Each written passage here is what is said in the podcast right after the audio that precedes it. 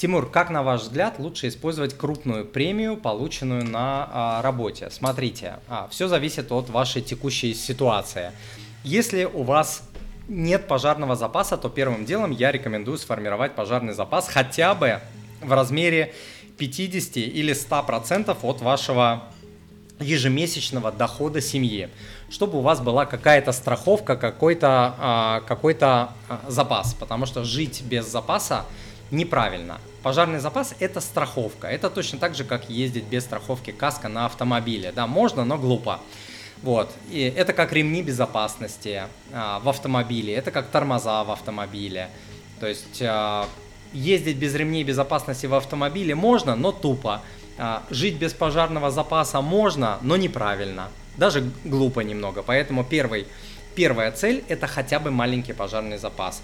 Потом, если у вас есть кредиты, вы можете, после того, как вы отложили часть денег на пожарный запас, часть денег вы можете направить на ускоренное погашение кредитов. Это всегда снимает стресс, это уменьшает ежемесячные платежи, снимает большой стресс и уровень тревоги с людей. Это тоже очень-очень хорошее такое правило. И более того, я рекомендую людям погашать ускоренно кредиты в любой момент. То есть разные наставники, разные... блогеры говорят по-разному. Кто-то говорит, после половины срока не надо погашать там, и так далее. Но, как правило, это говорят либо не, фи- не финансисты, либо люди с маленьким жизненным а, опытом, которые а, считают там какие-то инфляции, что вот инфляция растет, не надо погашать кредит. Но это все бред, это все детский лепет. Вот как человек, который с кредитами и по работе, и по жизни сталкивался и сталкивается всю свою жизнь, и ко мне приходят в индивидуальную работу, на консультирование люди, тысячи людей уже через меня прошли, я вам скажу, что кредиты – это зараза, с которой, от которой нужно э, бежать как от чумы, и неважно, сколько там до конца срока осталось, какая у вас ставка и так далее. Поэтому уменьшение, досрочное погашение кредитов – это всегда хороший план.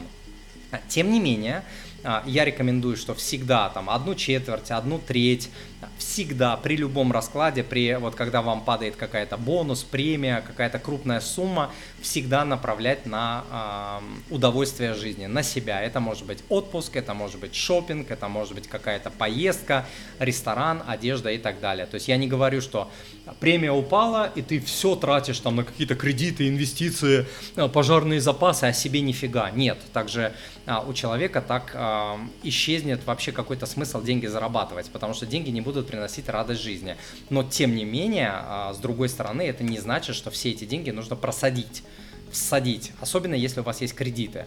Ну, если вы уже взяли кредиты, то с ними нужно как бы расплачиваться, это было ваше решение, никто не виноват. А, то есть не должно быть так, что нет, пойду прокайфую, ну взял кредит и взял, ну как бы не совсем правильно.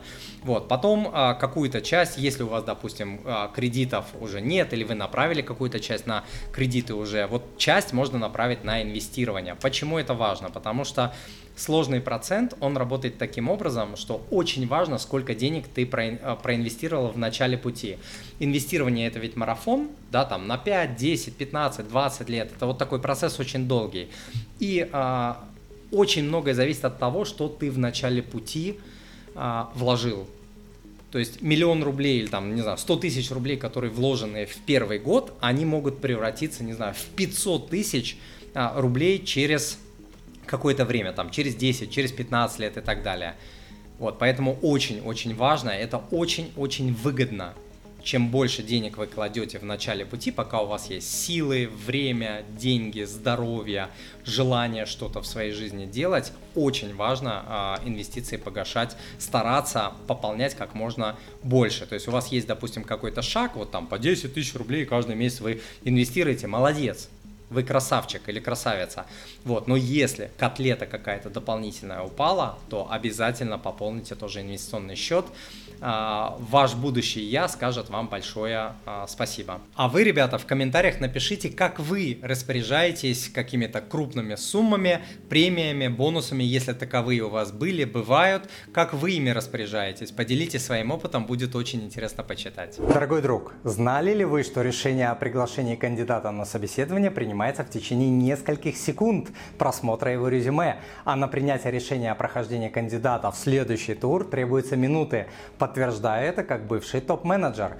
Если вы хотите знать, как правильно составить резюме и как отвечать на сложные вопросы на собеседование, то скачайте бесплатно образец заполненного резюме плюс пи ди эф-шпаргалку десять самых часто задаваемых на собеседовании вопросов с примерами ответов. В развитых странах люди меняют работу от десяти до пятнадцати раз за жизнь, и это число будет расти. Получение новой работы – это один из реальных способов повысить свои доходы. Скачайте резюме с вариантами ответов на часто задаваемые на собеседовании вопросы по ссылке на экране.